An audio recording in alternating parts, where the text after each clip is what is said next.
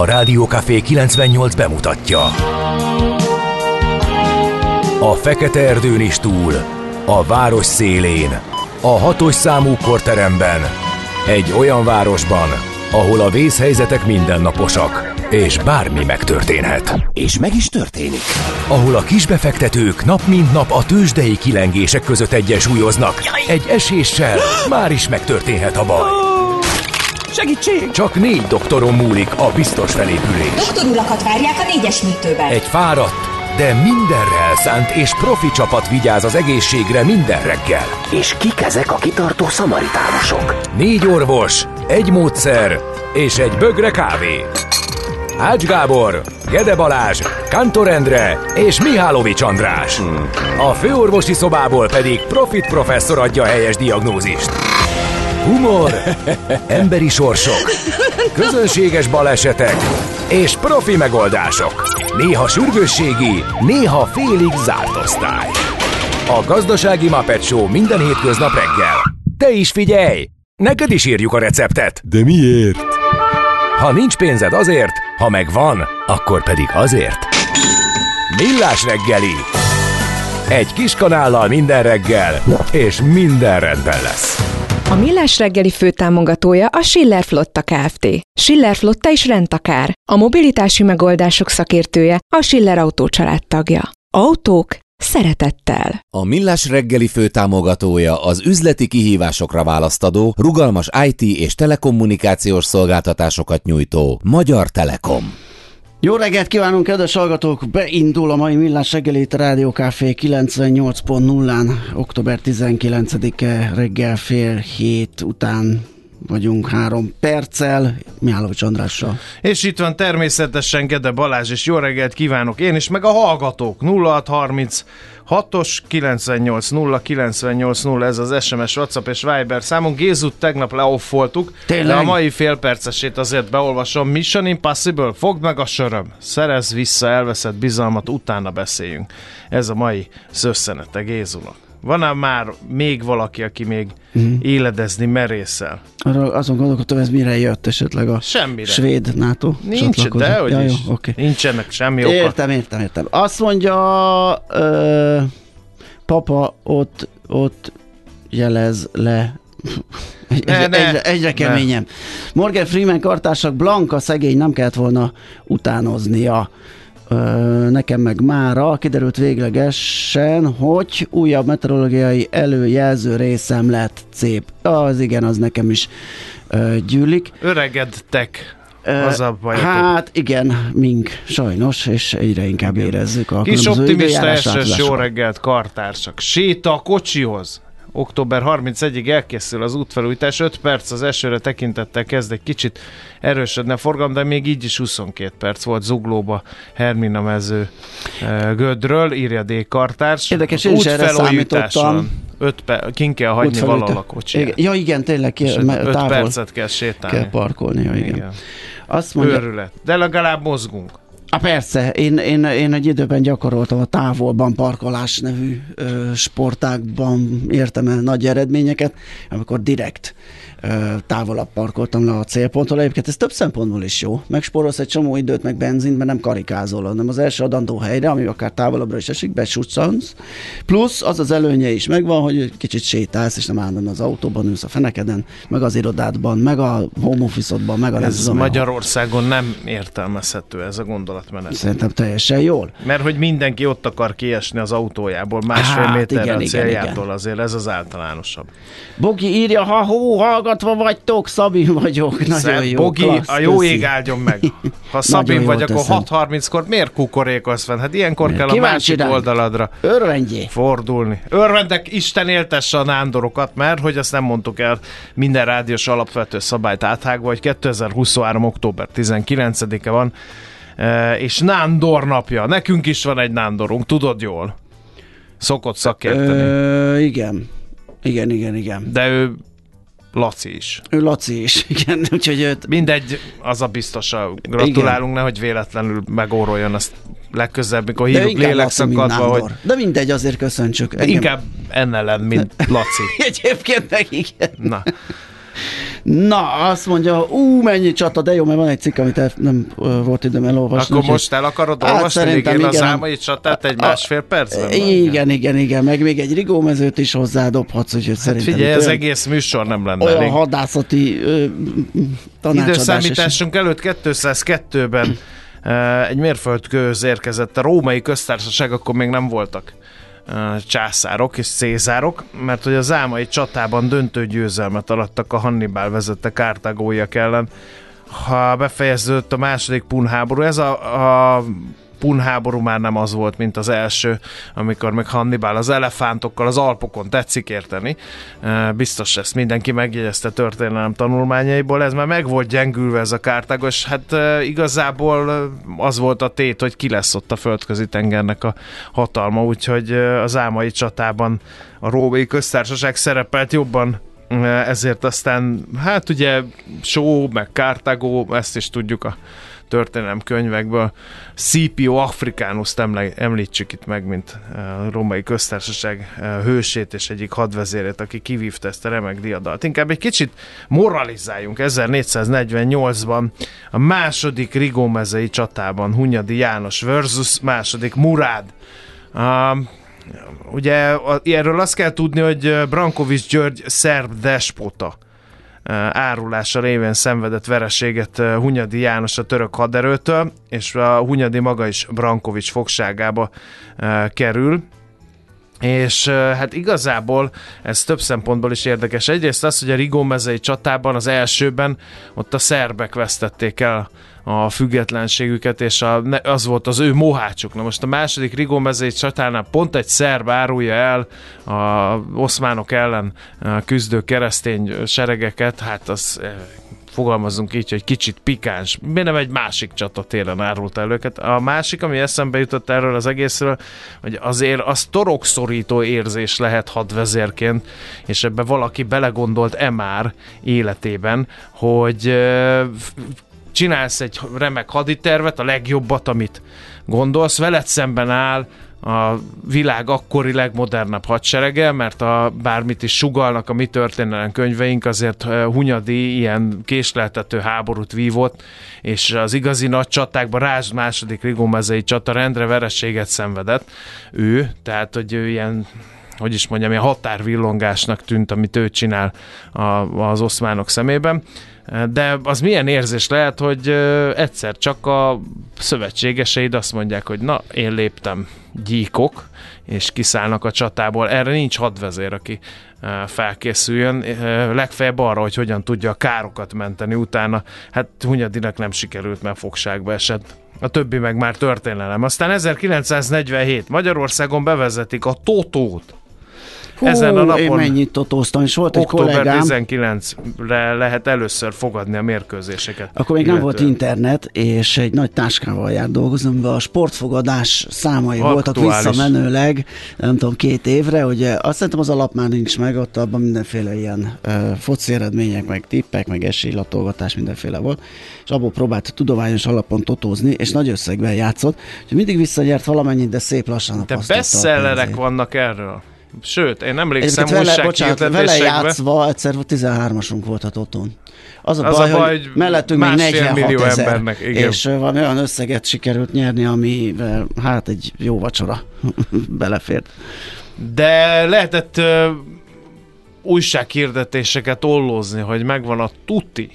Totó stratégia, és egy szerényebb összegért meg lehetett vásárolni. Igen, volt egy- Azt nem értettem én már akkor gyerekfejjel, Miért adja el hogy miért adja el a. Hát az a Szent Grál egyenesen. Nem. Ez pont Ahelyett, olyan, mint hogy amikor nagyon nyerő... És folyamatosan nyert volna Igen, vele. amikor ny- nagyon nyerő tőzsde stratégiákat akarnak neked Ja. megtanítani, Na, vagy pénztermelő robotokat, ugye. Igen. Nekem volt egy megsárgott lapú ilyen kiadványom, különböző kombinációs stratégiákról, úgyhogy egész komolyan próbáltam űzni. Egyébként még egy érdekesség, azt hiszem volt idő a bevezetése környékén pár év, amikor a, a, azt is díjazták, aki semmit nem talált el, ugyanis annak is nagyon kicsi az esélye, és Igen. az is nyereménnyel járt. Na de figyelj már ide, hát és ráadásul hogy átszövi a Totóba? Hát hány, még, a, még az elmúlt években is azt hiszem az olasz bajnokságban volt, hogy kiderült, hogy mm, nem tudom én, nem teljes Persze. odaadással játszottak a fiúk, és stb. stb. Tehát, hogy én nem tudom. Tehát a Totót Igen. Jó, a lottóról is mindig mondják, hogy igazából nem húzzák ki a számokat, meg a számítógép átnézi, hogy melyik öt számra nem tett senki, és akkor azt Igen. kidobja meg.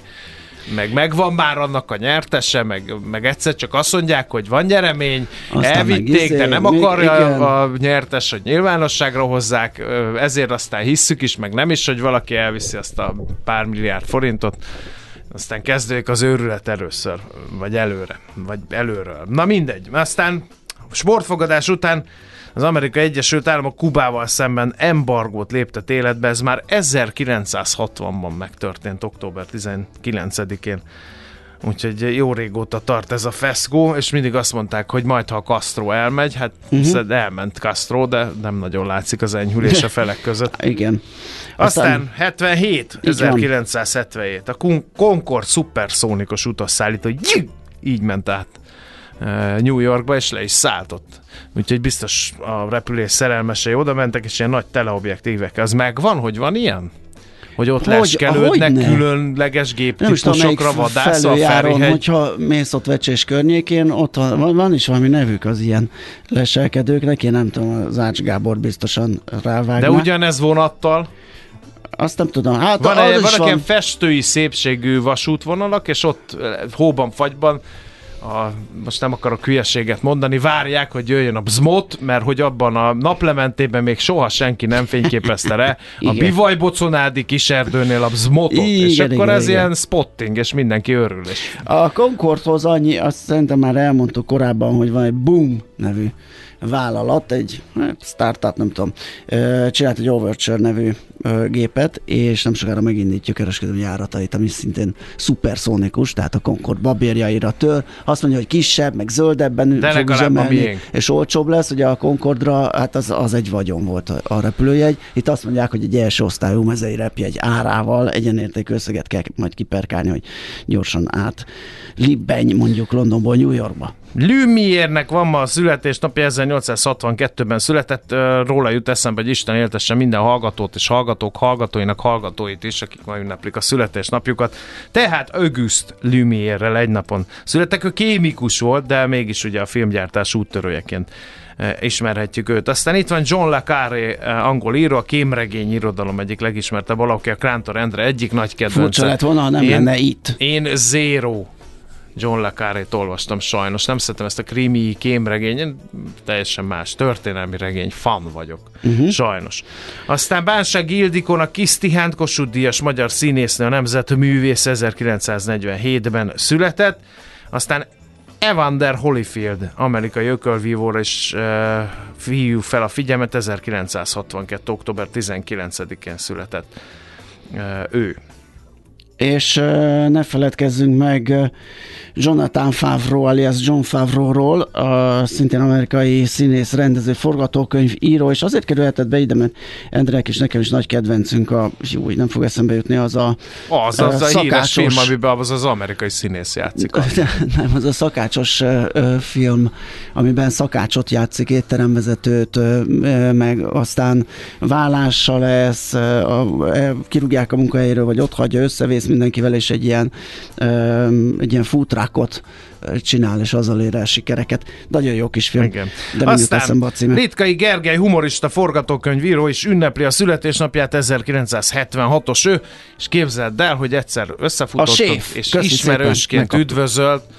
Eh, mert hogy ő is hallgatja időnként a műsort, úgyhogy Gergőnek is nagyon boldog születésnapot kívánunk innen a rádióból. Ahogy Janicsák Vec a magyar énekesnőnek is, őt is köszöntjük nagy szeretettel. Na, akkor most muzsikáljunk egyet, aztán addig eh, Gede kollégát futja alapokat, tartsatok továbbra is velünk, szubjektív lapszemle következik ugyanis.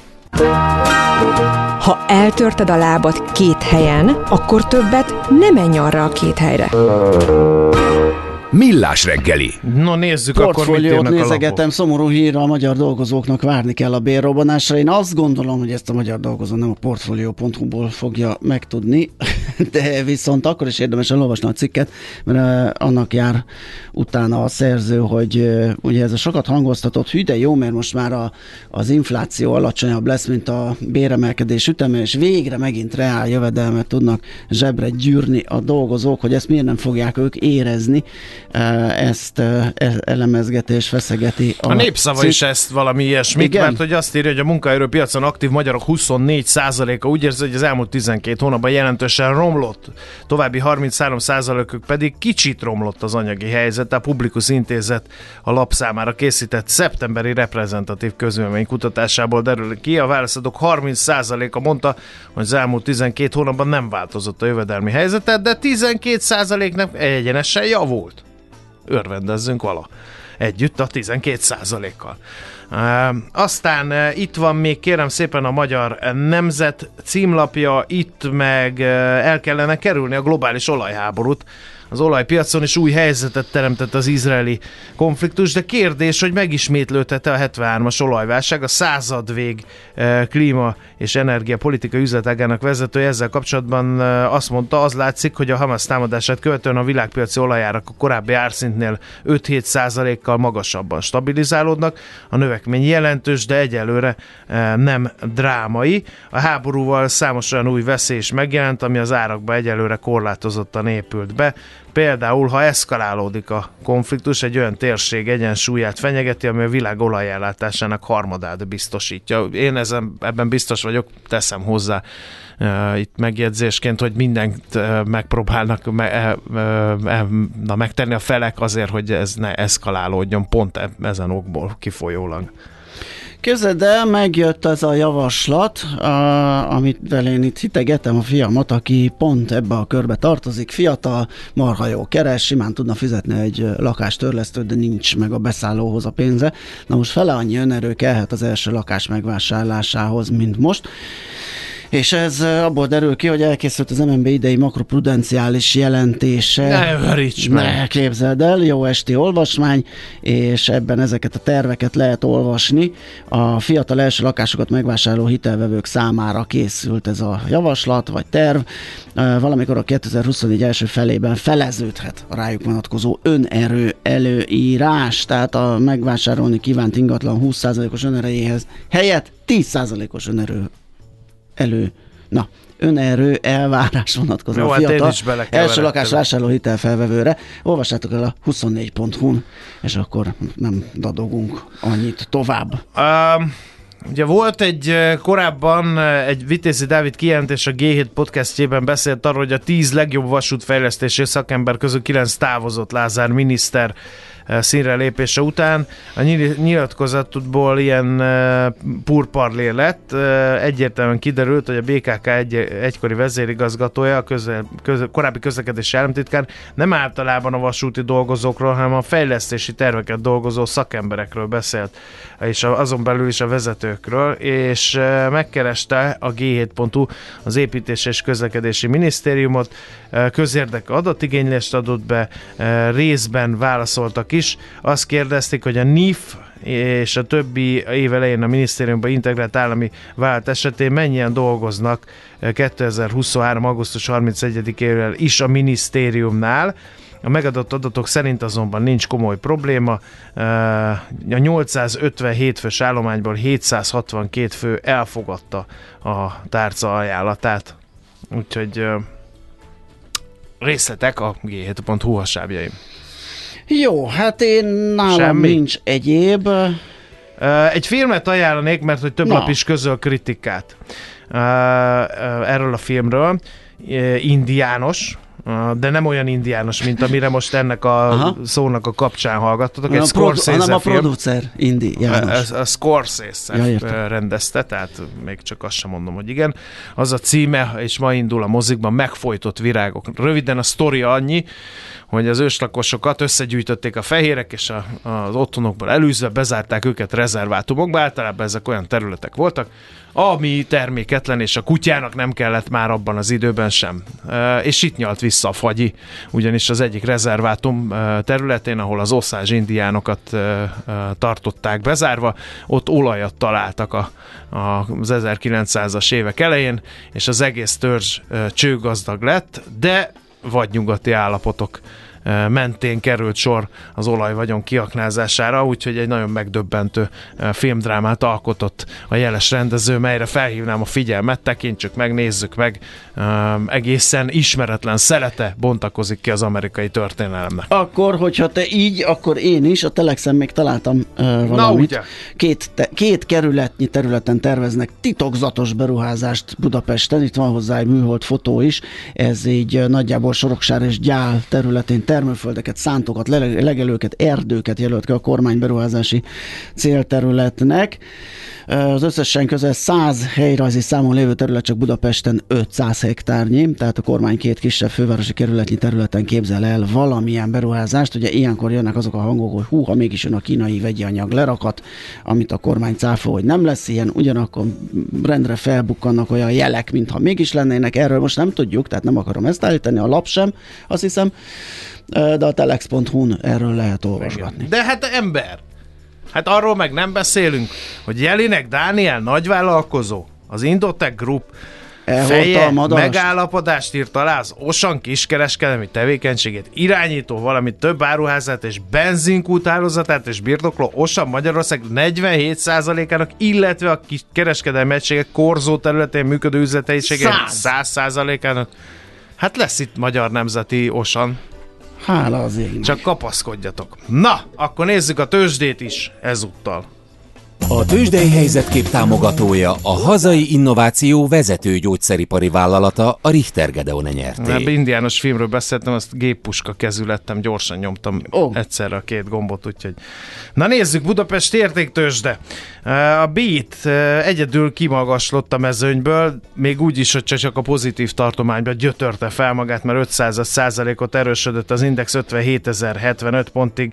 A vezető papírok közül a MOL esett 1% fölötti mínuszt hozott össze az oraj részvény, és 2898 forinton zárt. Az OTP 0,29%-ot erősödve 13.625 forinton fejezte be a kereskedést, 8 ot drágult a Richter 8875 forintig, a Telekom pedig 1,38 százalékot drágulva már 589 forintnál jár. Az x azaz a tőzsdei előszoba, meg úgy nézett ki, hogy az Ébdufernél pörgött azért a kereskedés, és 3,6%-os mínusz került a tikerje mellé, és volt még némi forgalmacska a navigátor részvényekbe, azok is este 2,8%-kal.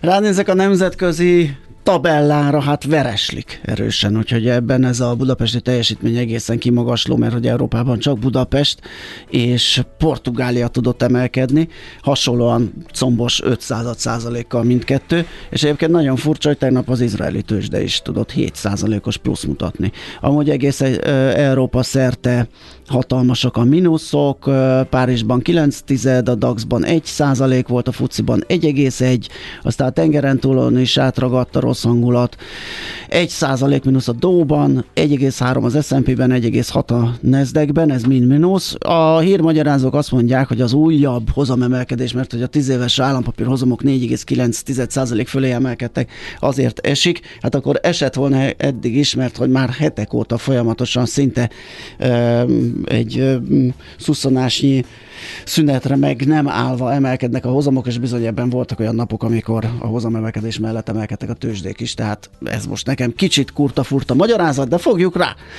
Ez volt ö, az eredmény, Ázsiában pedig Kína is esik 1,1%-kal, hát Új-Zéland egyel, India féle, mindenki piros így a hajnali órákban Ázsiában. Hengsen 2 és 1,4 százalék mínusz. Na hát, innen szép felállni. Ja. Tőzsdei helyzetkép hangzott el a Millás reggeliben. Tőzsdei helyzetkép hangzott el a hazai innováció vezető gyógyszeripari vállalata a Richter Gedeon nyerté támogatásával. És itt volt Szoller Andi gyönyörű őszi faleveles sütőtökös színekbe. Sütőtök, Sütőtökös. Te jó. Hát Hát nem- nem nem neked a Gede Balázs. Érted? róla. Ne viccelj, nem így kell udvarolni? Hát gyönyörű vagyok, Nem. és sütőtök. Ez a Mondd sárga, már egy nőnek sárga ezt, hogy csak úgy random, menjél ki, addig mi híreket mondunk, menjél, és aki szembe jön az utcán, mondd már, hogy olyan sütőtökös vagy. Csinálj Hát egy reprezentatív Azért felmérést. megköszönöm, jó? Hát ne viccelj, most így ez jutott Köszönöm. eszembe elsőre, majd gondolkodom valami szebben. Jó, Hát lesz van rá egy idő. órád. Igen, lesz rá idő. A mai világban könnyen félrevezetnek a csoda doktorok és a hihetetlen megoldások. Az eredmény? Hája pocim marad, a fej még mindig tar, a profit meg az ablakban. De már is segítenek a legjobb orvosok. Doktor megelégedés, doktor higgadság, doktor vidámság és doktor nyugalom. Doktor úr, ennek össze-visszaver a GDP-je, a pulzusa meg egy csökkenő gyertya. Két végéről égette. Ezt visszakalapáljuk, és olyan hozamgörbénk lesz, amilyet még dr. Alonso Mózdi sem látott. Millás reggeli. A gazdasági Muppet Show. Figyelem! Fogyasztása függőséget okoz. A Millás reggeli főtámogatója a Schiller Flotta Kft.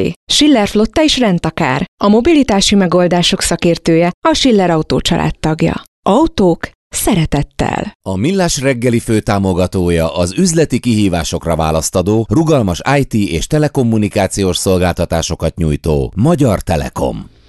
Szép jó reggelt kívánunk, megyünk tovább a Millás reggelivel itt a Rádió Café 98.0-án. Október 19-e csütörtök reggel a 7 óra 9 perc, igen, még egy, Egy utolsó nyomogás, Bécsi belefér. szelet a buciból, annak a vége éppen épp Szigorúan tilos étkezni. Tudom, a stúdióba, de hát amikor mondom. az embernek nincs ideje, akkor nem tud más csinálni, majd nem És csak engedjük be a műszaki vezetőt. folyadékot lehet behozni. Ez kupakos, az van. Az van? Na, azért. Legalább az egyszerre stimmel. csak egy szabályt hágjunk át. Aki itt a szőr szálakat hasogatja, az Mihálovics András. És aki megette a gesztenyével és posírozott lazacfilével töltött tormahabos szendvicset, az Gede Balázs. Eh, Ez pedig a Millás reggel itt a Rádió Café 98.0-án 2023. október 19-i eh, adás folyamot készítjük. Ippeg, légy szíves, feredjünk meg, mártozzuk meg a hallgatók szellemi termékeiben. Jó, azt mondja, Nagyon hogy... elegen van a volán buszból, hogyan tehetik meg, hogy egy reggel agglomerációs járat, ami tele szokott lenni munkába igyekve, egyszerűen csak kimarad, nem is jön helyette más. Semmi tájékoztatás, semmi bocsi, egyszerűen csak kimarad. Az 50-60 ember meg majd magyarázkodott, hogy miért nem tud időben beérni. Én meg egyébként szemérium, szemináriumot tartanék, úgyhogy nem csak én szívok, hanem az a 30 Aha. Aha. hallgató is. Drága hallgató, hát mély együttérzésünk, és pont most az afrikai levegő ide érkezte előtt kell ennek megtörténni, ez Igen. különösen bosszantó lehet. Egy hallgatónk, amik, ugye a lapszemlében említettük, hogy a, a jegybanknak az az ötlete támad, és ezt már korábban is pedzegették, hogy esetleg a fiataloknak a laká, első lakásvásárláshoz jutóknak a, az önerejét elfelezik, és erre írta, hogy szóval legyen jó hosszú a visszafizetési idő, vagy magas a törlesztő részlet. Hát azért valamit valamiért. Tehát, Igen. hogyha egyszer nincsen beszállóm, akkor igen, akkor ez a Légy szíves, a alternatíva. 640, nem, nem kapkod, ben lever valamit a 643-as, mert az a hallgató tegnap nagyon oda volt, mint láthatod. Jaj, jaj, mintha nem lett volna elég a sötét és a hideg, még esik is.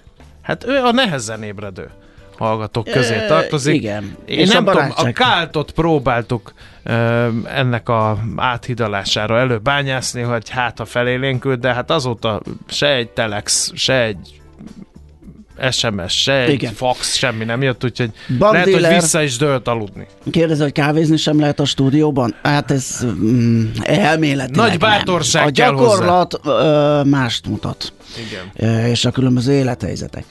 Ferenc körúton a Tompa utcánál most szaladt bele a villamos megállóba egy autó a Korvin felé, előtte kettő összetört kocsi hamarosan beáll a körút, ott írja Gada hallgató, áldassék a neve, mert hogy imádjuk a közlekedés információkat, meg az egyéb budapesti híreket hallgat csak.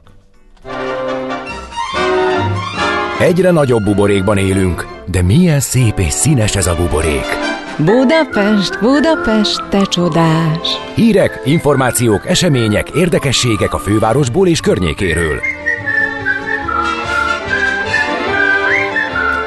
Czoller Andi nem véletlenül címezte az időjárásról szóló bármilyen is hihetetlen pénteken itt a nyár, mert a Szent János Kórház belgyógyászatán. Bizony nem könnyű ez a reggel se, és nem csak azért, amiért gondolnánk, hanem azért, mert a Szent János Kórház egyes épületében a belgyógyászaton egyes hírek szerint napok óta nincs fűtés, emiatt valamit a rosszul záródó ablakok miatt rendkívül hideg van az épületben, több beteg nem ismer fürdeni, nehogy tüdőgyulladást kapjon. Erről a Blick is írt, de most mi is beolvastuk. Azt is elmondta, hogy az egyik orvos kabátban írt zárójelentést. Az te szép. Uh, akkor úgy látszik, most ez egy ilyen blokk, megszűnhet a közfinanszírozott ellátás Budapest 18. kerületének legnagyobb egészségügyi intézményében. Erről maga a szolgáltató adott hírt a közösségi médiában. Uh, azt írták az állami finanszírozás, amelyet a NEAK egy TB-s szakellátásért az intézménynek fizet, jelenleg már annyira kevés, hogy nem fedezi már a működő költségeinket sem, szinte az összes TB-s ellátást az intézményünk saját forrásból, saját költség terére finanszíroz, amelyet egyre kevésbé tudunk fenntartani. Ezt egy keddi Facebook bejegyzésben tette közé a HT Medical Center. A magánintézményben területi ellátási kötelezettség alapján térítésmentesen társadalombiztosítási ellátásként vehetnek igénybe a kerület lakosai egyes egészségügyi szolgáltatásokat és az a központ honlapján olvasható, hogy a TB által finanszírozott ellátások korlátozottak, ezért az időpontok is korlátozva állnak rendelkezésre, a legtöbb esetben várólista alakul ki. Nem mondod! Ja, képzeld. Én tudom, hogy nem kedvez az időjárás a gyalogos barát fejlesztésekről szóló híreknek, pedig vannak ilyenek. Új jelzőlámpás gyalogátkelőhely lesz a Rákóczi úton, a Kazinci utca és a Szent Király utca között. De jó. Egy régóta várt összeköttetés hát valósul meg a hetedik föl, és a nyolcadik És a gyereknek kamaszként is átláttam azt, hogy oda az nagyon kéne, úgyhogy most akkor végre. Három hétig fognak ezen melózni a szakikot. Három hét felnyalni a azt a pácsikot? Csinál. Én nem tudom. Jelzőlámpát is mire megfúrják, meg felállítják, meg Be, beüzemelik, meg a nem tudom, biztos ez. Mm-hmm. Na jó. Aztán Van még? megújul a Merlin színház, hogy valami jó hír is legyen.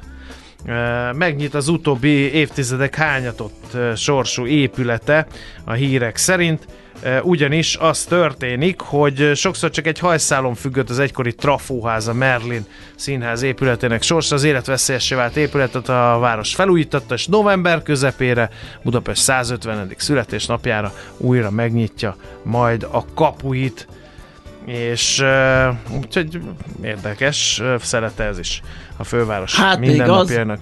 hogy bedobozolva hozzák David Beckhamet a magyar fővárosba. Szerencsétlen fotbalista, hát én tudom, Igen. hogy a Madame nem akar Tussauds... ide jönni, de azért minden. Igen, de jönnie, muszáj, ide jönni kell. Madame Tussauds Budapest kínálata bővül vele, és a nagy sportoló, divatikon és média sztár lehet, őt lehet majd nézegetni, 115-szörös angol válogatott középpályás, ugye a Manchester Unitedban és a Real Madridban is játszott, úgyhogy ő, ő, ő lesz itt. Látom meg a hát tetkók is Volt már valaki? Egytől ötig milyen? Én soha sehol. Én ezt nem értem ám. A világ Na, nagyvárosaiban kigyózó sorok az összes Igen. ilyen viasz én, én is izébe, vannak ilyen tematikusok, hogy ilyen boszorkány, meg nem tudom. És akkor odaállsz, és oda megnézed, hogy és hogy nézel ki Károly király mellett, meg. Igen megnézed, lősz egy leülsz Al Pacino mellé, és akkor ott lősz egy selfie-t. Nem, nem, nem, nem, nem de én, engem sem tudott megérinteni Jó, akkor, ez a fajta akkor már ketten vagyunk, aki látott már ilyet. Az... Mi megkeseredett Abszolút. Vén... Nem értünk minket. Na mindegy, azok vagyunk. A, több, a fejezzétek be a mondatot, megkeseredett vén. Nekünk a Gellért hegy a Himalája. A Millás reggeli fővárosi és agglomerációs infóbuborékja hangzott el. Az élet nem más, mint kockázat. Millás reggeli. Hát óriási delegáció utazott Kínába a miniszterelnöktől, most már a jegybankelnök is ott van, a mm, gazdaságfejlesztési miniszter, megállapodások születnek kormányaink között, bankokkal, vállalatokkal. Ez magában így is érdekes, de az, hogyha még hozzátesszük, hogy az Európai Unió vezetői közül gyakorlatilag egyedül vesz részt ezen az egy út egyövezet rendezvényen Orbán Viktor, akkor az még pikánsabbá teszi ezt és a jelenlétet. És akkor egy kis ezzel rá egy gondoljuk kis mi? porcuki az ugye, hogy az Igen. Európai Bizottság meg azon dolgozik, hogy a kínai elektromos autókat és egyáltalán a kínai gazdasági nyomulást valahogy kordában tartsa. Nézzük meg, hogy milyen viszonyban áll egymással az Európai Unió és Kína, valamint Magyarország és Kína. Ebben kalózunk lesz dr. Matura Tamás, a Budapesti Corvinus Egyetem Nemzetközi Politikai és Regionális Tanulmányok Intézetének tanársegéde, a Közép-Európai Ázsia eh, Kutató Központ elnök vezetője. Jó reggelt kívánunk! Jó reggelt! Jó reggelt kívánok! Először is vegyük egy nagyobb léptékű kérdéskört ö, gorcső alá, ez pedig az Európai Unió és ö, Kína viszonya. Ö, meg annak az apropója, ami kapcsán most beszélgetünk erről, ez az egy út, egy övezet. Sokan azt mondják a radikális nézetek szerint, hogy ez nem más, mint a kínai modern gyarmatosítási törekvéseknek a fedőneve, és úgy tűnik, hogy az Európai Unió is ébred ebben az ügyben, hiszen a kollega mondta, hogy ö, hát az autóiparra már vizsgálják, hogy hogyan lehetne megáll, megállítani az elektromos autók nyomulását, és hát ugye az Egyesült Államok is kereskedelmi háborúban áll időről időre Kínával, szóval Európa és Kínának milyen a viszonya, hogy lehet ezt leírni? Folyamatosan romlik, nagyjából az elmúlt 5-6 évben beszélhetünk arról, hogy mind politikai, mind gazdasági téren egyfajta feszültség állt be a két fél között. Ennek az egyik fő oka az, hogy Németország, de más nagy európai országok is rájöttek arra, hogy a korábbi évtizedekben folytatott úgynevezett ilyen nyitott politika Kína felé, az egyfajta zsákutcába vezetett európai szempontból. Korábban arra gondoltunk, hogy politikailag érdemes Kínával együttműködni, hiszen ez majd elvezethet ahhoz, hogy a kínai fél is demokratizálódjon, ez ugye látványosan nem következett be, illetve gazdasági szempontból óriási extra profitot tudtak realizálni azok a nagy nyugati cégek, amelyek Kínában befektettek, csak hogy hát elkezdett visszanyalni a fagyi, és az elmúlt körülbelül 8 évben a kínaiak is elkezdtek kőkeményen Európában befektetni, Ráadásul ez elsősorban olyan cégekre irányult, így főleg Németországban, amelyek jelentős technológiai tőkével rendelkeznek, vagy más területeken a 21. század meghatározó technológiájával rendelkeznek. És hát bizony olyan 2017 körül, amikor több olyan nagy német céget is részben vagy egészben felvásároltak a kínaiak, amely ér- érzékenyen érintette a német gazdaságot. Hát ekkor Berlin, mind a politikai és mind a gazdasági elit úgy döntött, hogy be kéne húzni a kéziféket.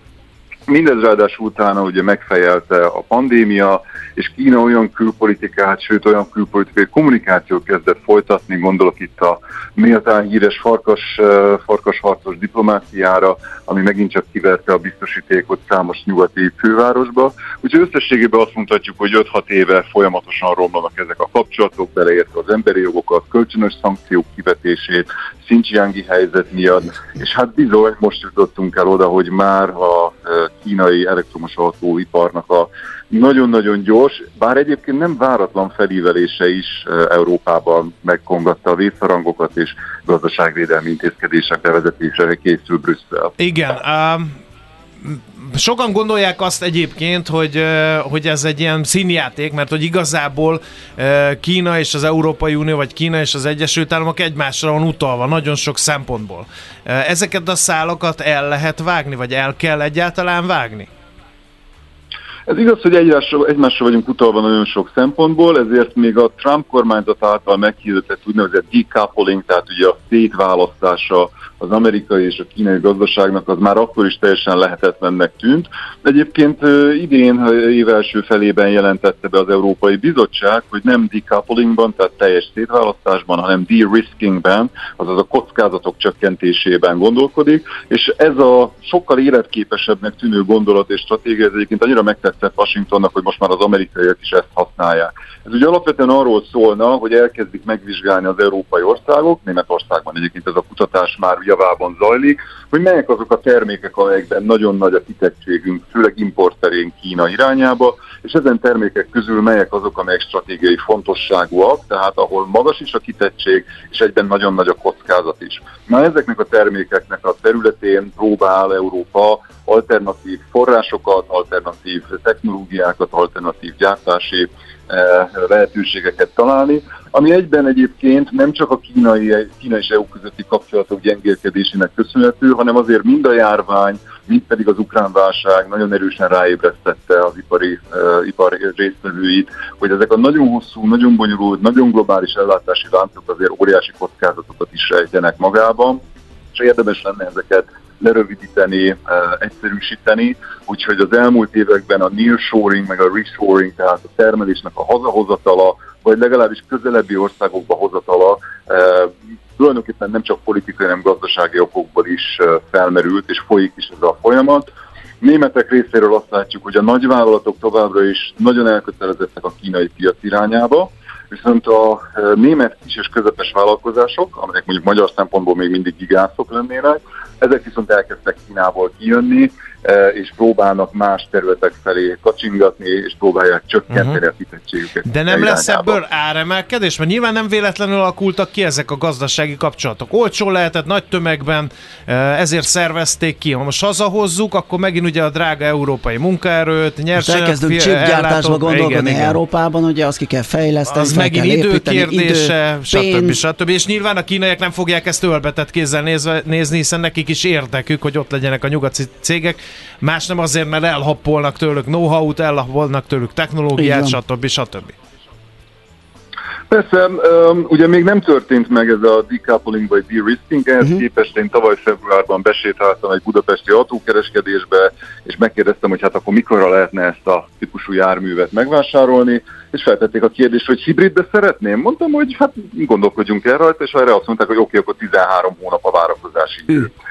És hát ezen egy picit úgy meglepődtem, és kiderült, hogy már akkor ugye csak egyébként az ellátási láncok beszűkülése és nem beszakadása miatt a csipellátásban, erre többen emlékezhetnek, uh-huh. tavaly olyan problémák voltak, amely az autógyártást is ilyen szinten megakasztotta.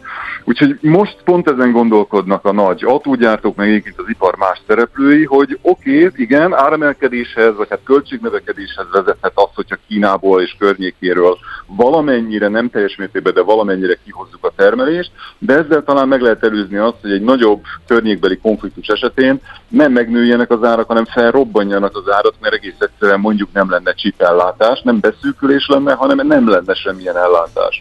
Tehát tulajdonképpen itt a politikai politikai és geopolitikai kockázatoknak a beárazása történik, ami természetesen az esetek egy részében be fog épülni az árakba, kivéve egyébként, hogyha lehet a termelést más, akár már Kínánál is olcsóbb országokba telepíteni, hiszen ne felejtsük el, azért van itt még egy dimenzió, a kínai olcsó munkaerő az most már egy ilyen 8 éve kezd kiárazódni az alacsony hozzáadott értékű termelésből. Drága a kínai munkás, a mindenféle geopolitikai folyamatoktól függetlenül elkezdett a termelésnek egy része már egy jó 6-8 éve Kínából kilépni, úgyhogy ami meg marad, az meg a kínai belső piacra akar termelni, ami minket ilyen szempontból kevésbé éri. Uh-huh. De bizonyos termékek esetén, esetén biztos, Igen. hogy lesz ennek költségvonata. Ez Európa, és úgy tűnik, hogy ők egységesen lépnek fel. Eközben a magyar miniszterelnök az Egyút Egyövezet kezdeményezésnek az ünnepségén vesz részt, a jegybank elnök is ott van, tehát a teljes magyar felsővezetés, politikai felsővezetés Kínában tárgyal, és hát mert tető alá is hoztak egy megállapodást a legnagyobb kínai pénzintézettel. Magyarország rés a pajzson ebből a szempontból? Mármint Európa szempontjából? Az biztos, hogy próbálja magát feltüntetni úgy, mint rés a pajzson. Azért ne felejtsük, hogy itt a politikai kommunikáció meg a valás, valóság az gyakran elválik egymástól, és nem az első eset ez, hogy Magyarország próbálja magát így pozícionálni. Lényegében 2012 nagyjából a keleti nyitás és a Kína-Közép-Európa együttműködés meghirdetése óta Magyarország igyekszik egy híd főállásként bemutatni magát Kína és a Nyugat-Kína és az Európai Unió között. Azért utalok itt arra, hogy azért a politikai kommunikáció és a valóság nem feltétlenül fedi le egymást, mert azért az elmúlt években a sajtóhírekben leginkább azt került be, hogy Magyarország megvétózott azt, vagy éppen blokkolt amaszt, amikor Kína európai szintű elítéléséről lett volna szó. Az viszont nem kerül be a hírekbe, hogy mindeközben az általános EU-Kína politikát, gazdaságpolitikát a magyar kormány az általában zokszó nélkül támogatja. Szóval egy picit hasonló a helyzet, mint az orosz-magyar és európai háromszögben, ahol azt látjuk, hogy kommunikációs szinten erősen ki kell a magyar kormány a oroszországi szankciókkal szemben, de valójában Brüsszelben ezeket mind megszavazza csont nélkül. Hasonló folyamatokat láthatunk Kínában is. Na most az első nagyjából tíz évben egyébként ennek ugye nem sok foganatja volt, tehát Magyarországra érkező kínai tőkének a mennyisége az egészen minimális volt. Most az elmúlt egy évben ezeknek a gigantikus akkumulátorgyáraknak és a szolgáló termelésüknek a Magyarországra áramlása, ez eléggé megváltoztatja a helyzetet, ugye nagyjából 8-9-10 milliárd dollárnál járunk, amilyen, amilyen bejelentések történtek. Úgyhogy most az biztos, hogy a magyar kormánynak a Kína iránti elkötelezettsége az, az inkább meg fog szilárdulni. Uh, mennyire... Bocsánat, hadd be egy hallgatói kérdéssel, azt kérdezi egy hallgató, a színjáték része, részre csatlakozva kérdeznék, egy éve még sokat lehetett hallani arról a háttérben, más EU országok is versenyeznek a kínai befektetésekért, csak nem rakják az ablakba, mennyire jellemző ez még mindig. Egyébként többször így az akkumulátorgyári beruházásoknál is szóba jött itt a műsorban, hogy azért is folyik európai verseny, de mi elhappoljuk, tehát ez mennyire van jelen így az EU-s országokban ez a vágy a kínai működőtőke befektetések iránt? Abszolút, persze ez így van, tehát lényegében a, a, a keleti nyitás az csak Magyarországon lett egyfajta politikai termékké felfújva, az összes többi európai ország az ugyanígy szeretett volna kínai tőkét bevonzani és Kínával kereskedni. Egyébként nagyon sok szempontból sikeresebbek is voltak, mint mi, különösen az előző tíz évben. Magyar külkereskedelem, különösen az export Kína irányába most már jó ideje stagnál. Az importunk rettenetesen megnőtt, tehát azért ennek a következményei azok megérnének egy külön beszélgetést. Úgyhogy persze ez így volt, csak másodteszt e, inkább a, a diszkréten a függöny mögött intézték. Nek, az mi esetünkben nekem nem egészen világos az, hogy miért volt jó ebből politikai terméket csinálni, ami egyébként rengeteg politikai tőkébe került Magyarországnak, hiszen nem csak Brüsszelben és Washingtonban, de például Tokióban is nagyon sokszor fújtak erősen arra, hogy Magyarország ennyire látványosan politikai és elköteleződik Kína mellett, miközben gazdaságilag ezzel az ég egyet a világon semmilyen gond nem lett volna. Az elmúlt egyébként nagyjából két-három évben viszont csökken ez a többi európai ország részéről, az előbb már említett Kína-Közép-Európa együttműködés, a egykoron 16 plusz egyként említett együttműködés már a lényegében hát vagy halott, vagy zombivá vált, tehát a három ország már de facto, vagy de jure is kilépett belőle, továbbiak pedig de facto megszüntették az együttműködést Kínával. Ez annyiban egyébként növeli Magyarország és egyben Orbán Viktor személyes ázsióját tekint szemében, hogy azt mondhatjuk, hogy a magyar kormány most már az egyetlen olyan uniós tagállam, amely nyíltan kiáll Kína mellett, és ez biztosan még magasabb polcra helyezi Magyarországot a tekinti külpolitikában, mint amit egyébként méretünk alapján megérdemelné. Ha már itt a méretnél tartunk, akkor ez ilyen kicsit ilyen bolha és elefánt viszonya. Hát ugye Kína a világ legnépesebb országa, Magyarország meg egy, hát lehet, hogy egy jó néhány kínai városban kevesebben laknak, mint nálunk az egész országban, ugye számos anekdóta kering erről. Kínának érdeke jóban lenni Magyarországgal? Illetve Magyarországnak mi érdeke jóval, jobban lenni Kínával, hogyha ilyen torzak a kereskedelmi arányok mondjuk, mint elhangzott? Kína ugye pont a méretéből fakadóan hatalmas külgazdaság és külkapcsolati kapacitásokkal rendelkezik, tehát magyarul van arra ember, hogy velünk fenntartsa a kapcsolatokat. Kína próbál minden olyan országgal jóba lenni, amely egy kicsit is kikacsingat a nyugati együttműködés és szövetségi rendszerből, és Magyarországnak értelemszerűen a legnagyobb értéke az az uniós és persze részben a NATO tagságunk, tehát hogy mi belülről tudjuk a nyugati szövetségi rendszert, ha kicsit is, de gyengíteni, és Kína érdekeit ezen a téren időnként uh-huh. megtolni. Persze ez a viszony nem ennyire egyoldalú, tehát ez azért nem arról van szó, hogy Kína megkéri Magyarországot, hogy ezt a nyugati szövetségi rendszer gyengítse. Nagyon gyakran ezt Magyarország proaktívan a saját külpolitikai érdekeit, vélt vagy valós külpolitikai érdekeit követve is megteszi, de ez Kínának kapúra jöhet. Egyébként Magyarország valóban egyfajta kaput jelent Kína számára most Európában, hiszen más európai országok most már nagyon megfontolják, hogy milyen kínai befektetéseket engedélyeznek, ennek most már jogi keretei is vannak, és akkor Magyarországra belépve a kínaiak azért olyan előnyökre juthatnak, mint például a Belgrád-Budapest vasút esetén, ami egyfelől gazdaságilag és pénzügyileg is egy nagyon jó befektetés nekik, másfelől végre, ha befejeződik, és itt egyre nagyobb ha tüntethető fel, akkor végre lesz egy referencia munkájuk vasútépítés, infrastruktúraépítés terén a Európai Unión belül, ami azért nekik egy nagy előny. Most magyar szempontból, hogy korábban már említettük, azért most már vannak ilyen befektetési ügyek, bár ezről önmagában beszélgethetnénk nagyon sokáig, ezek az akkumulátorgyárak Magyarországnak mennyire előnyösek, vagy éppen nem előnyösek, de az látszik, hogy, hogy a magyar kormányfő külpolitikájában egy erős átnak tekinti a Kínához fűződő kapcsolatokat, ugyanúgy, ahogy egyébként az Oroszországhoz, Törökországhoz, Netanyahu Izraeliéhez és más hasonló berendezkedésű államokhoz fűződő kapcsolatokat is nagyon fontosnak véli a magyar miniszterelnök. Ebbe illeszkedik azt hiszem a Kínával fenntartott kapcsolat és egyébként elutazni a Belt Road fórumra, az gyakorlatilag nem kerül semmibe, tehát ott lehet lenni, lehet FaceTime-ot kapni az a kínai vezetéssel, van lehet fotózkodni, és hogy azt erre most éppen az amerikai, nem tudom, nagykövet mit twitte, azt hiszem, hogy ezt a magyar miniszterelnököt kevésbé izzatja.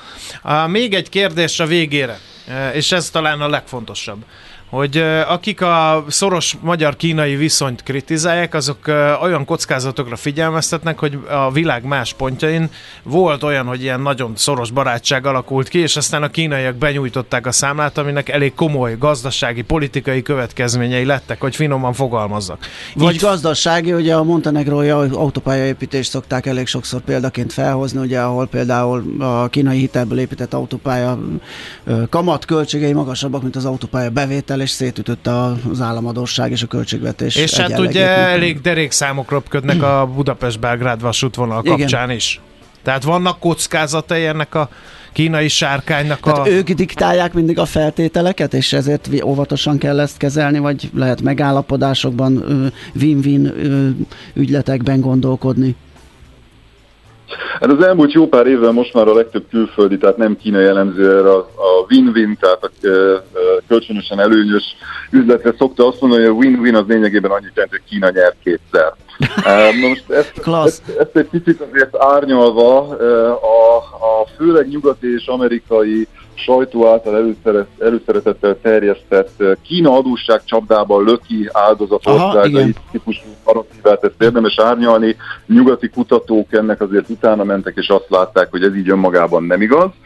Az igaz, hogy Kína és a kínai nagybankok nem rendelkeznek még azzal a tudással és tapasztalattal, hogy ezt a due diligence-et, tehát ezt a, ezt a kellő utána nézését, kellő felkészülést egy-egy ilyen gigaprojektre elvégezzék, ezért sokkal nagyobb hiba százalékkal dolgoznak a hitel kihelyezésnél, és ebből bizony vannak olyan esetek, mint Sri Lanka, Montenegro, de az elmúlt három évben most már nem adósság csapdáról, hanem hitelezői csapdáról kezdtünk beszélni, tehát Kínának magának elkezdett fájni az, hogy bizonyos hitelei azok dugába dőltek. Becslések szerint már 200 milliárd dollárnyi hitelt kellett átstruktúrálni az új sejemút keretében, mert ezek a projektek valamiért nem voltak rentábilisak. Egyébként ezt már az új sejemút kezdetekor elmondtuk, hogy hát azért annak van valamiféle racionális oka, hogy a világban vagy más meglévő nagy nyugati szervezetek, illetve piaci szereplők nem voltak hajlandók finanszírozni ilyen projekteket a, a fejlődő világban, mert nem voltak rentábilisak, vagy túl nagy volt a politikai kockázat. Na most a másik, amit látunk, hogy a kínai hitelszerződések nem tartalmaznak valójában olyan jogi elemeket, amelyeket ne találnánk meg nyugati országok által, vagy nyugati szervezetek által aláírt hitelszerződésekben, de így mindet egyszerre, na az csak a kínaiak van. Tehát 110%-ig bebiztosítják magukat, ők nem veszthetnek ezeken a hiteleken, mindenképpen visszaszerzik. És Magyarországra rátérve azért azt látjuk, hogy igen, a Belgrád-Budapest vasút, hát én nagyon csodálkoznék, hogyha nem szaladná el 1000 milliárd forintig majd az a végösszeg, de azért ez a magyar GDP-hez képest nem jelent akkora hitel terhet, mint mondjuk Montenegrónál, ahol már a GDP 20-25%-ánál jár a kitettség Kína irányába de abban biztos vagyok, hogy a kínaiak nem fognak veszteni ezeken a dolgokon. Hogy mit kérhetnek a kínaiak? Hát ez egy nagyon, nagyon jó kérdés, az biztos, hogy nem felebaráti szeretetből dolgoznak Magyarországon, az is biztos, hogy ez kormányzati szereplőknek megéri, ez a Kínához fűződő kapcsolat, hogy ezt a Belgrád-Budapest vasút kapcsán egészen egyértelműen látjuk, és az is egészen biztos, hogy a kínaiak fognak kérni valamit cserébe, hogy mit, ezt majd, ezt, majd, ezt, ezt valószínűleg sose fogjuk megtudni, mm-hmm de azért nem aggódnék attól, hogy adósságcsapdába esünk Kína irányában, nem akkora ez a kitettség. Nagyon szépen Ez köszönjük. megnyugtató. Köszönjük Eh, szépen. Folytatása következik, mert több szállat nem vartunk el, de erre eh, több időt most nem tudunk szállni. Nagyon szépen köszönjük, Köszönjük. a szakértelmét, szép napot kívánunk. Én köszönöm szépen. Viszont hallásra. Viszont hallásra. Dr. Matura, Matura Tamással, a Budapesti Corvinus Egyetem Nemzetközi Politikai és Regionális Tanulmányok Intézetének tanársegédjével, a Közép-Európai Ázsia Kutató Központ elnök vezetőjével beszélgettünk. A csalás nem vészel, csak átalakul. Napjaink átverései a digitális térbe költöztek. Kis odafigyeléssel ezek jó része elkerülhető, a többire pedig lehet készülni. Erős jelszavak, kétfaktoros és biometrikus azonosítás, adatvédelem. De a nulladik faktor a tudatosság. Ne feledd, a csalás nem vészel, csak átalakul. Nulladik faktor. A Millás reggeli digitális biztonsági rovata következik. A rovat támogatója a digitális világunk biztonságáért dolgozó Mastercard. Na hát korábban beszámoltunk eh, több részletben is olyan revolutos csalásokról, amelyeknél hát nagyon nehéz volt, sőt nem is sikerült azt hiszem visszaszerezni a pénzt. Ezt a Forbes-on fekete Hemese kolléganő írta meg ezt a az esemény sorozatot több áldozatul esett ügyfél történetén keresztül, amiért egyébként ebben a kategóriában kapott is egy díjat érte. Most megint egy esetet tárt fel. Ez, ez már egy nagyon komoly tétel. Egy ügyfélnek a Wise számlájáról 17 millió forintot emeltek le devizában. Ugye a Wise az erre a legalkalmasabb az olcsó devizaváltásairól híres, és hogy ez ugye fölmerül a kérdés, miért van ennyi pénz egy fintech szolgáltatás, egyébként egyrészt az, mert már bankszerűen működnek, és azt mondják ők is, és egyébként normál esetben úgy is működnek, és úgy is olyan védelem jár az ott elhelyezett pénzért, de ebben az esetben egy lakáseladásból, vagy valamilyenből jött egy nagyobb tétel, amit euróban kapott, és azt akarta átváltani, vagy, egy, vagy valamiből kapott egy nagyobb tétel eurót, amit ott akart átváltani forintra és lakásvásárlásra fordítani. A lényeg a lényeg, hogy egy utazáshoz repülőjegyvásárlás közben történhetett valami olyasmi, ahol, ahol átvették a hackerek az uralmat a Wise számlája fölött, de nagyon durván, ugyanis vihar iramban uh, elkezdett olyan üzeneteket kapni, notifik, ilyen Két lépcsős azonosítás, Ö, azt a üze- szót keresem. Ne- Nem, csak az üzeneteket arról, hogy valami történik a számláján, ezek fölvillantak és el is tűntek, képzeld Aha. el a telefonjáról. Rongyolt be a, a Vice számlájára, és látta, hogy suhannak el a, az összegek. Aztán valami okból kilépett, vissza akart lépni, ki is zárták a Vice számlájáról, és totál letakarították a pénzét. Egyedül csak a később kinyomtatott, mert bejutott valahogy banki kivota- kivonatán látszottak ezek a tranzakciók az online felületen, még a tranzakciók sem. Tehát az sem, hogy valahol volt pénze, meg hogy mi történt vele. És uh, itt valahol vissza lehetett vezetni, hogy a repülőjegy vásárlásnál talán nem a közvetlenül az oldalra, hanem fölötte valami banneren keresztül ment be, és valószínűleg egy ilyen kamu oldalra terelték, és ott szerezték meg az adatait. Ez nagyon sokszor előfordul az ilyen szállásfoglaló, repülőjegyfoglaló foglaló portálokon, úgyhogy mindig direkt be kell oda közlekedni, és lehetőleg valami virtuális kártyát használni. A lényeg a lényeg, hogy nagyon sokáig levelezett, nagyon sokáig küzdött, mert itt is egyelőre nem mutatkozott hajlandóság a Wise részéről, hogy visszafizessék ezt a pénzt, eh, holott ő ezt azonnal jegyezte, és erre EU-s jog eh, biztosítja azt a lehetőséget, hogy gyors reakció esetén a bank visszautasítsa ezeket az utalásokat, és visszahelyezze a pénzt. Ez nem történt meg, de miután folyamatosan vívta a harcát, eh, egyszer csak visszakerült a pénz, és amit először zárolt a Vice, tehát ő nem fért hozzá, de látszott, ez is megér egy külön misét, hogy hogy vannak ilyen külön biztonsági zárolások terrorizmusra, pénzmosásra hivatkozva.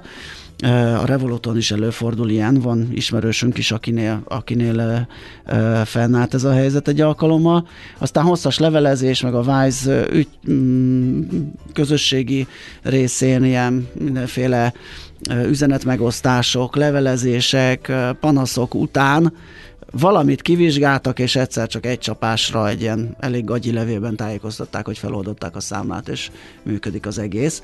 Tehát a lényeg az, hogy ő, ez az eset, ez happy végződött, mert hozzájutott a pénzéhez, de ebből megint van egy olyan tanulság, hogy nagyon körültekintően kell belépni is ezekre az oldalakra, akár hogyha foglalunk, mindig nézzük meg, hogy az eredeti oldal, vagy az eredeti URL-t üssük be, ne pedig valami linken keresztül, az meleg ágya annak, hogy megfújják az adatainkat. Úgyhogy egy izgalmas sztori. Aki további részletekre kíváncsi, egyébként a force.hu-n el lehet olvasni.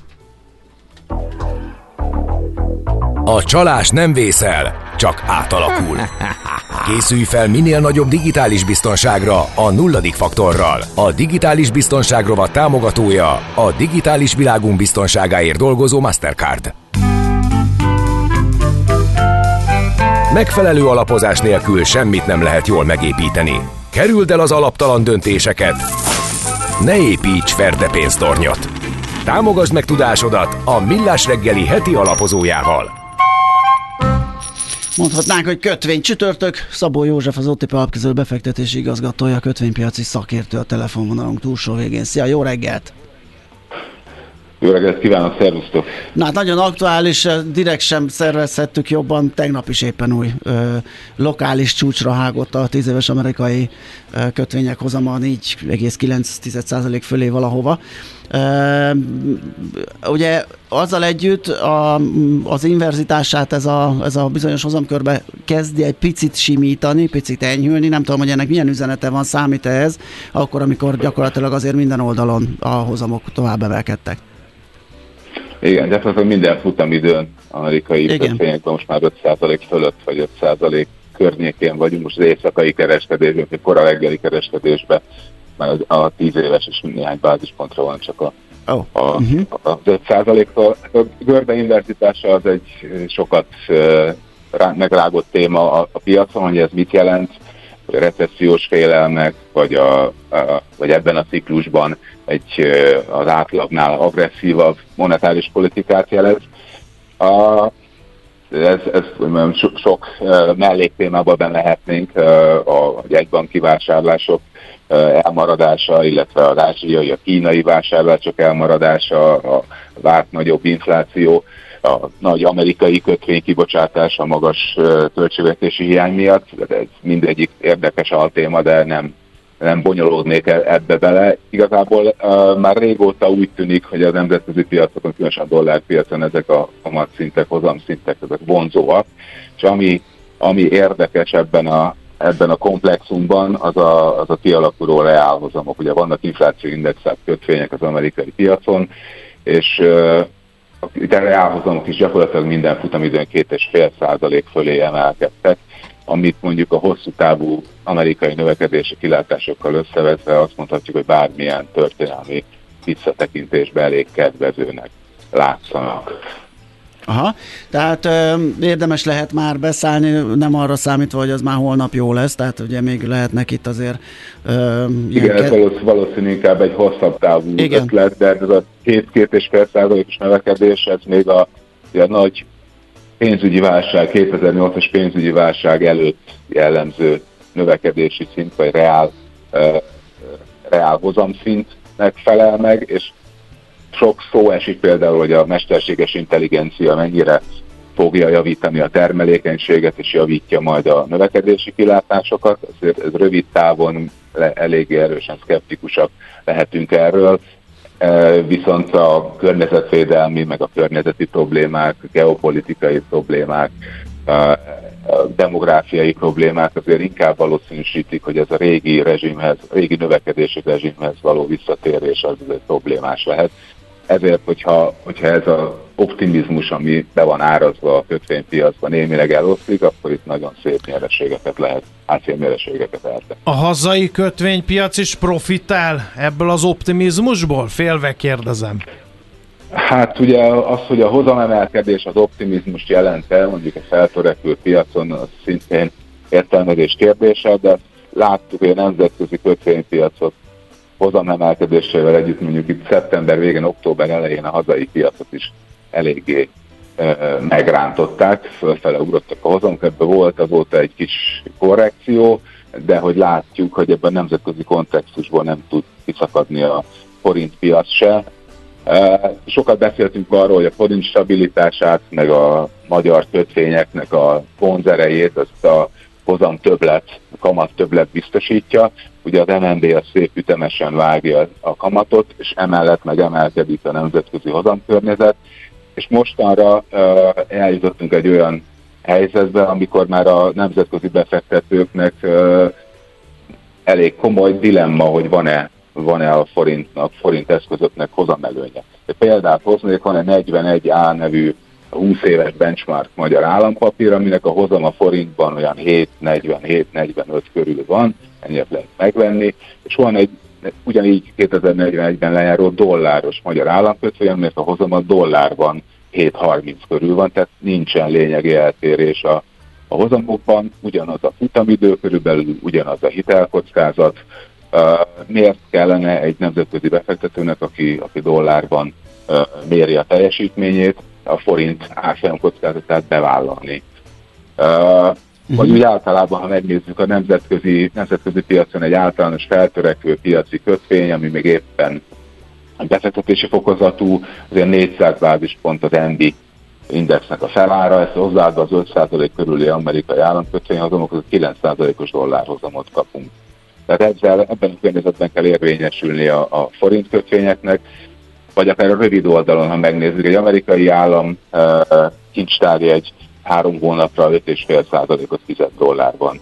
A három hónapos forint diszkont kincstárjegy tegnapi referencia hozama 6,85% lett. Ezt a három hónapos hozam különbözetet körülbelül egy ilyen másfél-két forintos forint leértékelése elvinni, és ilyen mozgásokat akár egy nap alatt is láttunk az elmúlt időben. Ez azt jelenti egyébként, hogy az említett államkötvény meg a többi, az, a, az, a, az van a mögött, amikor arról beszélünk, hogy a forint, dollár, forint, euró devizapárokban zajlik a carry trade, tehát ott nyerik meg a, a forint hozamot. Ezt csak azért kérdezem, mert hogyha ez így van, akkor ott lehetünk valami határon, ahol, amit te is mondasz, hogy már kérdéses, hogy megéri-e. Hát igazából már, hogyha Ugye, hogyha egy dollárba fektető megveszi a forint kötvényt, és azt visszafedezi dollárra, tulajdonképpen ő alacsonyabb dollárhozamot ér el, mint hogyha közvetlenül megvenné oh. a, a dollár kötvényt. Most már olyan szintekre jutottak a hozamok. Ugye a, a potenciál még az lehet, hogy a magyar hozamok e, igazából jobban fognak esni, mint a, a dollárhozamok, és erre van lehetőség, mert hogy az infláció csökken, ugye a gazdasági ciklus erősen döcög állunk legalábbis, tehát ez is a, a kamat csökkenés irányába hat, de hogy ez azért vannak komoly nemzetközi meg helyi kockázatok, amik a forint piacot is érintik. Az egyik, az a forint stabilitása, tud-e a forint stabil maradni, a másik nagy fontos tényező, az pedig az EU forrásoknak az elérhetősége. Hogyha ebben valami pozitív áttörést lenne, akkor ez nem kizárt, hogy a, a forint kötvények túl tudnák teljesíteni a nemzetközi piacot. Oké, okay, köszi szépen, ezek nagyon fontos infok voltak, jó, jó, hogy beszélgettünk erről. Jó munkát kívánunk neked már a szép napot. Köszönöm, minden Szia, jót. szia! Szabó Józseffel, az OTP alapkezelő befektetési igazgatójával, kötvénypiaci szakértővel beszélgettünk. A Millás reggeli heti alapozó rovata hangzott el. Helyez döntéseidet megfelelő alapokra. Szóval Randi jön a hírekkel, aztán pedig visszatérünk, mi maradjatok továbbra is velünk, lesz még minden, ami jó, érdemes tehát kitartani.